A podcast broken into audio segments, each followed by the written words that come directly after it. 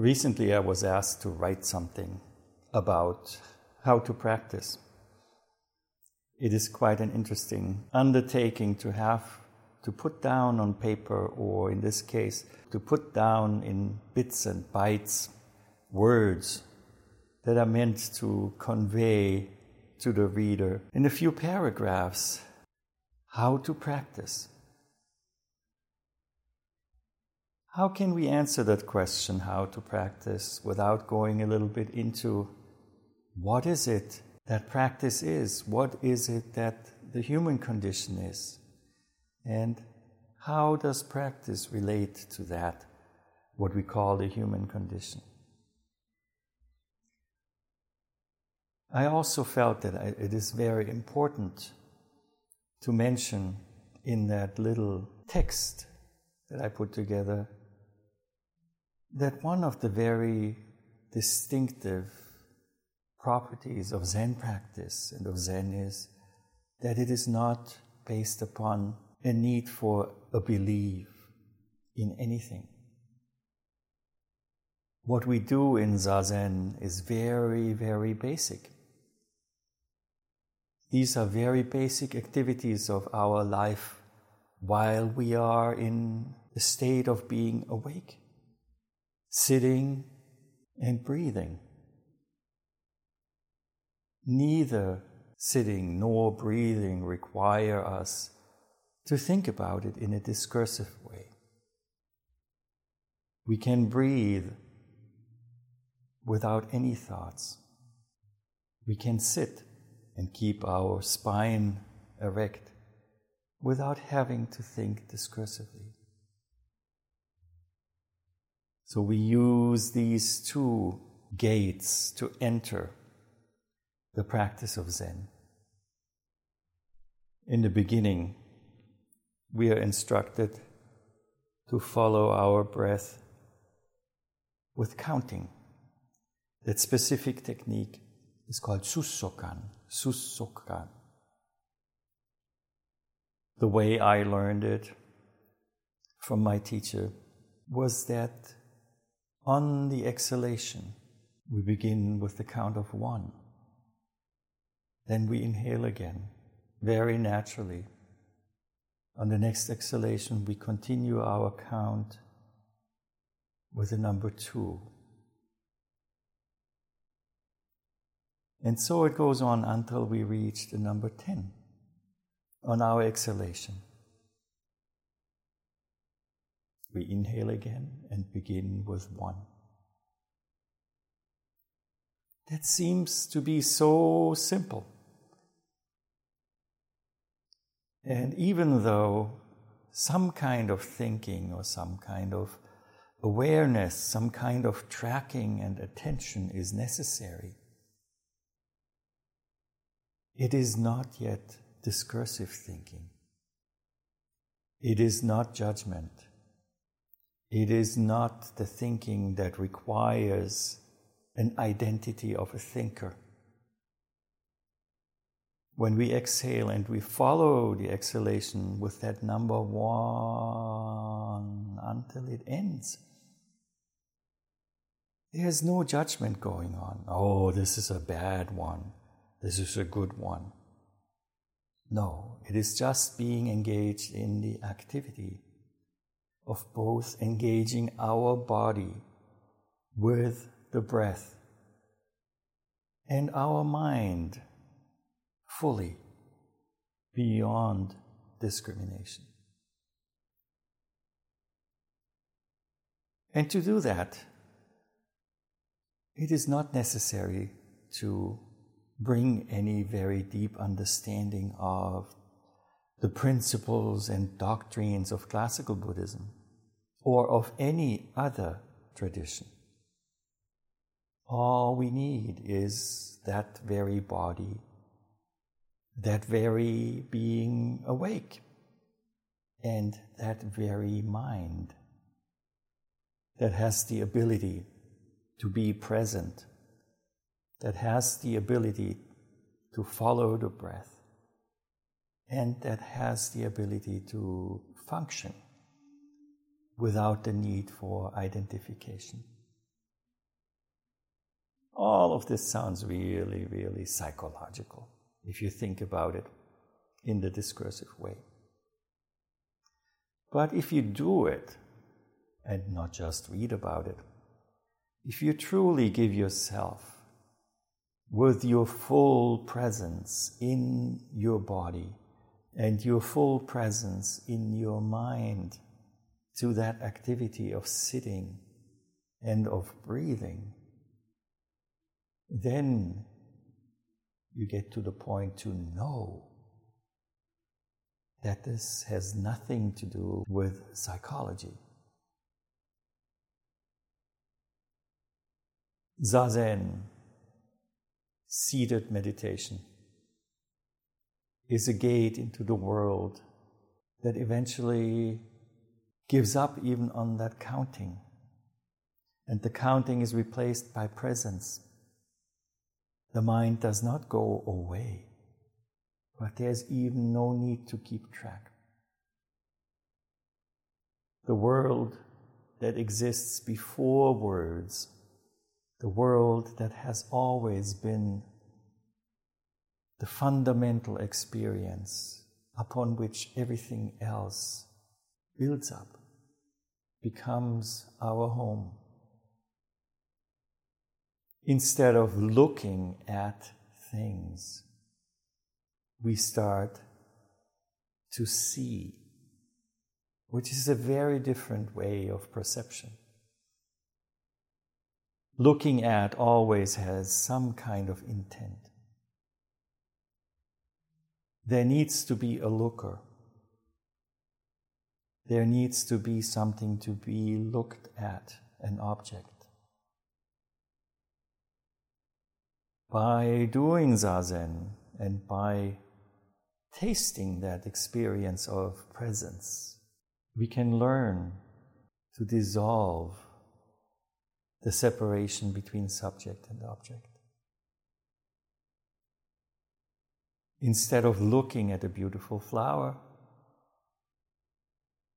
the act of seeing and becoming the flower. Before any judgment, before any labeling as flower or as beautiful happens, is the ability to see things as they are. Of course, there are teachings, and there is Buddhist doctrine, is a strong word. But there are Buddhist texts that give specific terms for what I just described. Seeing things as they are is described as becoming aware of tathata, suchness, sometimes also called dharmata, shinnyo in Japanese. So that was the first thing I started to write about. And of course, I had to include a couple of pointers to how to sit and how important it is to have the various ways of practice that we encounter. One of them is what we do here. As a group, we sit together in a community and although we are sitting together, there is some individual kind of practice going on at the same time. But the most important point of sitting in a community is to surrender that personal practice to the harmony and the functioning of the community. Bringing individuals together to be able to let go of that individuality that sometimes severely restricts ourselves from being truly natural and authentic. We all get up when the clappers sound. We all begin zazen when the three bells are struck. We all allow to surrender our I am self to the formal practice. There are different traditions, and the school in which I was educated and trained extends that communal practice also to the kinhin. So, in other traditions, in other forms of Zen, kinhin can be an individual practice where you take your meditation like from the sitting into the walking, from that approach that you're continuing the practice that you are doing. This is not a judgment. By no means. This is just another way of doing it. Here in this tradition, in the Rinzai tradition, the communal practice continues in the walking meditation. The leader, the timekeeper, the jikijitsu, walks at the top of the line like the head of the snake or of the caterpillar. And like one being, the entire group follows along.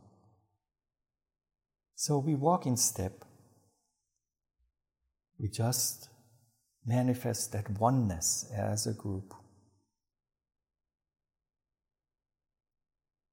Coming to a place like this, from having been in other places, there will always be something that is different.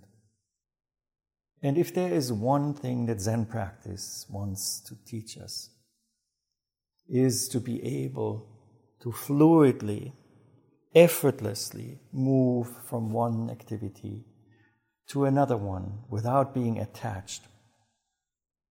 The clapper after the sit calls us to immediately and without holding on to the sitting that we might really cherish it calls us to let that go and to move on to the next activity. And of course, in a microcosmic way, that is teaching us what often is one of the biggest difficulties in our lives moving from one way of being, from one set of circumstance into a new set of circumstance. And here's the funny thing about it we do it all the time. In the morning, we wake up and with very little effort, instantly, we turn from a sleeper into somebody who is awake. We walk without much difficulty. And so, a lot of that shape shifting, of that moving from one activity to another activity, happens so naturally that we don't even think about it or that we don't notice it, that we are not aware of it. That is true natural manifestation. Only when it comes to the point that we are attached to something, to an identity, to an idea, to a liking or a dislike of a specific set of conditions, and we cannot move on then we call it a difficult transition. Zen practice shows us that, as I said, in a microcosmic way, moving from one formal element to the next, surrendering to the circumstances. These are lessons that we have to take out into our daily lives and practice them there not only practice them there, but actualize them there and integrate them with a very important place that our intellect and our thinking has. There is a need for judgment. There is a need for judicious action. When something that is not right is happening, we have to take action based upon that judgment. However, when it comes to places in our lives where there is no need for that judgment, and where the judgment and the thinking and the discriminating mind and the discursive inner monologue gets in the way. There we can come closer to that authentic living of who we truly are and of the seeing, experiencing of things as they are without our adding or subtracting of our likes, dislikes, thoughts. Every sit is a new beginning, every breath is a new beginning. Only our human mind puts labels on them. And we have to take the labels for what they are.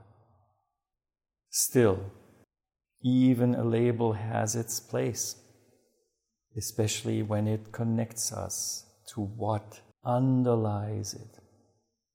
Like a new beginning. Tonight is the first night of the Jewish New Year.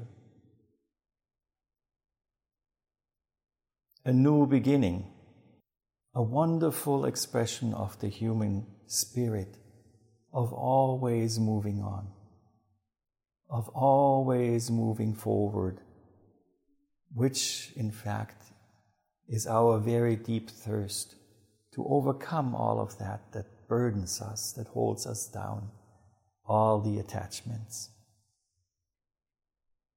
So it is a new year, even though we might not be Jewish. I do wish you and everybody tonight a happy new year, a happy new beginning. L'shana Tova.